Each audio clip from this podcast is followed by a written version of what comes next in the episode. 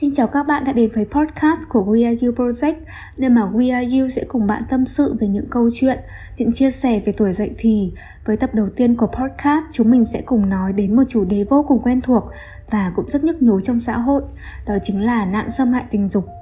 Xâm hại tình dục là một vấn đề vô cùng nghiêm trọng khi hàng loạt các vụ xâm hại tình dục trẻ em bị phát giác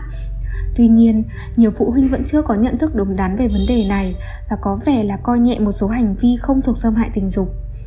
Theo chia sẻ của một cô bé đang độ tuổi dậy thì, cô bạn này thường xuyên bị những người hàng xóm sờ mó tay chân, nhìn vào ngực và trêu gẹo về nó, lấy nó làm chủ đề để thảo luận, nói chuyện. Trong khoảng thời gian dậy thì, đầy nhạy cảm về mặt tâm sinh lý, cô bé cảm thấy xấu hổ, khó chịu, bực bội, không muốn người khác nhìn vào cơ thể mình và bàn tán về nó. Cô bé đã tâm sự vấn đề này cho mẹ, nhưng mẹ cô đã phớt lờ và cho rằng cô bé chỉ làm quá lên vì những người hàng xóm đó đã quen biết và bế cô từ khi còn nhỏ. Họ làm vậy cũng chỉ vì họ quý cô mà thôi. Cũng có những câu chuyện tương tự như vậy xảy ra ở bé trai vì cho mình là họ hàng của bố mẹ nên đôi khi, cậu bị những người đó không chỉ nhìn mà còn sờ mó vào vùng kín và buông ra những lời khiếm nhã cậu cảm thấy rất không thoải mái và cũng nói với bố mẹ, nhưng họ không để ý họ cho rằng những người đó là người thân và chỉ trêu đùa cậu bé một tí thôi theo một tiến sĩ tâm lý học trẻ em và vị thành niên, xâm hại tình dục ở trẻ em là tất cả những hành vi dụ dỗ, xúi bẩy, lôi kéo, ép buộc trẻ em thực hiện một số hành vi mang tính chất dục, không phù hợp với lứa tuổi các em, hành vi nhìn vào chỗ kín, thị dâm, nói chuyện về vấn đề liên quan đến hoạt động tình dục, bộ phận sinh dục khẩu dâm, nghe, động chạm, ôm đều có thể được xem là xâm hại tình dục. Khái niệm xâm hại tình dục được hiểu rất rộng, nhưng chứ không chỉ là có hành vi quan hệ tình dục như nhiều người vẫn nghĩ. Vì vậy, hành vi của những người hàng xóm, những người họ hàng đối với cô bé và cậu bé trong hai câu chuyện trên sẽ được xếp vào xâm hại tình dục, hay nói cách khác Cả cô bé và cậu bé đều là nạn nhân của việc xâm hại tình dục, nhưng bố mẹ các bạn trẻ không nhận thức được điều này bởi một yếu tố gọi là mối quan hệ hay là những người thân quen. Ý nghĩ đó hoàn toàn sai bởi bất kỳ ai cũng có thể trở thành tội phạm tình dục khi họ có những ý đồ đen tối, muốn làm ra những hành vi dâm dục với người khác. Họ đâu còn phân biệt nạn nhân là ai, họ chỉ muốn thỏa mãn cái tội ác của mình lên một đứa trẻ bất kỳ mà thôi. Và điều đáng nói, theo số liệu gần đây, 93% nghi phạm trong các vụ xâm hại tình dục trẻ em lại là những người thân quen của nạn nhân và gia đình của nạn nhân như người quen của cha mẹ, hàng xóm, thậm chí là giáo viên, bố dượng và bố đẻ.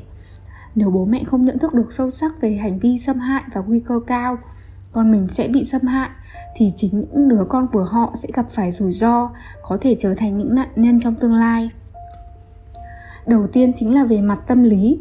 khi những lời tâm sự của các bạn trẻ không được mọi người lắng nghe thấu hiểu thì điều này sẽ ảnh hưởng rất lớn đến cảm xúc và suy nghĩ của các bạn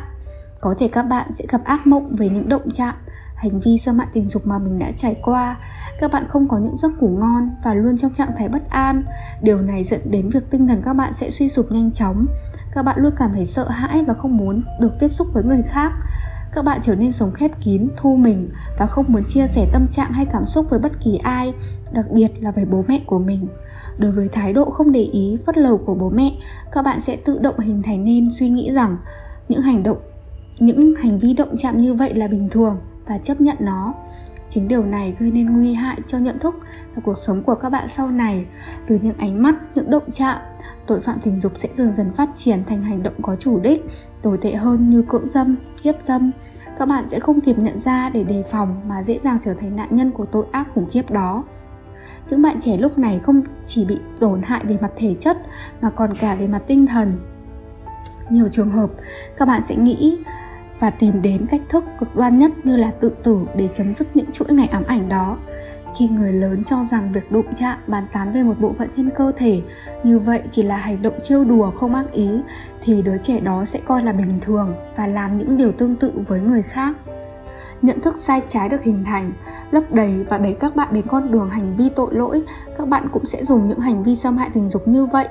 với những người xung quanh và thậm chí trong tương lai, các bạn có thể trở thành tội phạm tình dục. Như vậy, với vấn đề xâm hại tình dục không chỉ được nhìn qua những việc như hiếp dâm, cưỡng dâm liên quan đến quan hệ tình dục mà nó sẽ bắt đầu từ những hành động tưởng chừng như rất nhỏ, vô hại, như nhìn, sờ mó, động chạm vào các bộ phận trên cơ thể, đặc biệt là vùng kín. Để ngăn chặn tình trạng này, cần có sự phối hợp của cha mẹ và từ những,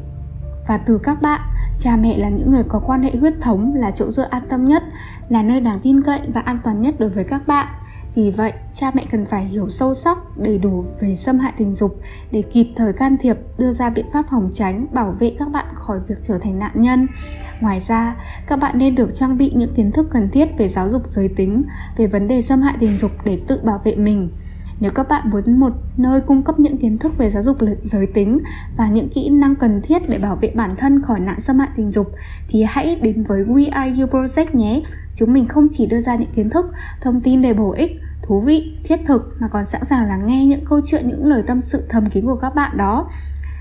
Từ đó, chúng ta cùng nhau giải quyết và tiếp thêm cho nhau động lực để có một cuộc sống lạc quan và tươi đẹp hơn. Chuyên mục podcast đến đây là kết thúc Hy vọng những chia sẻ trên của chúng mình đã phần nào giúp các bạn hiểu rõ hơn về vấn đề xâm hại tình dục và kịp thời phòng tránh, bảo vệ bản thân. Tạm biệt và hẹn gặp lại các bạn trong những chủ đề lần sau.